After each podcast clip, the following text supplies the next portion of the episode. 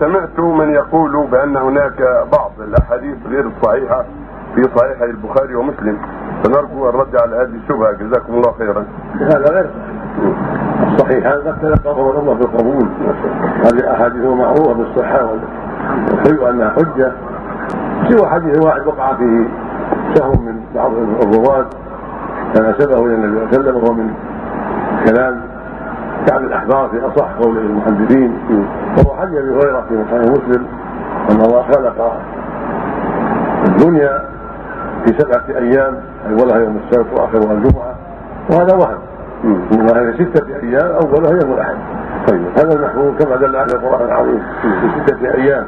هذه هذا حديث واحد من صحيح مسلم وهم فيه بعض الرواة.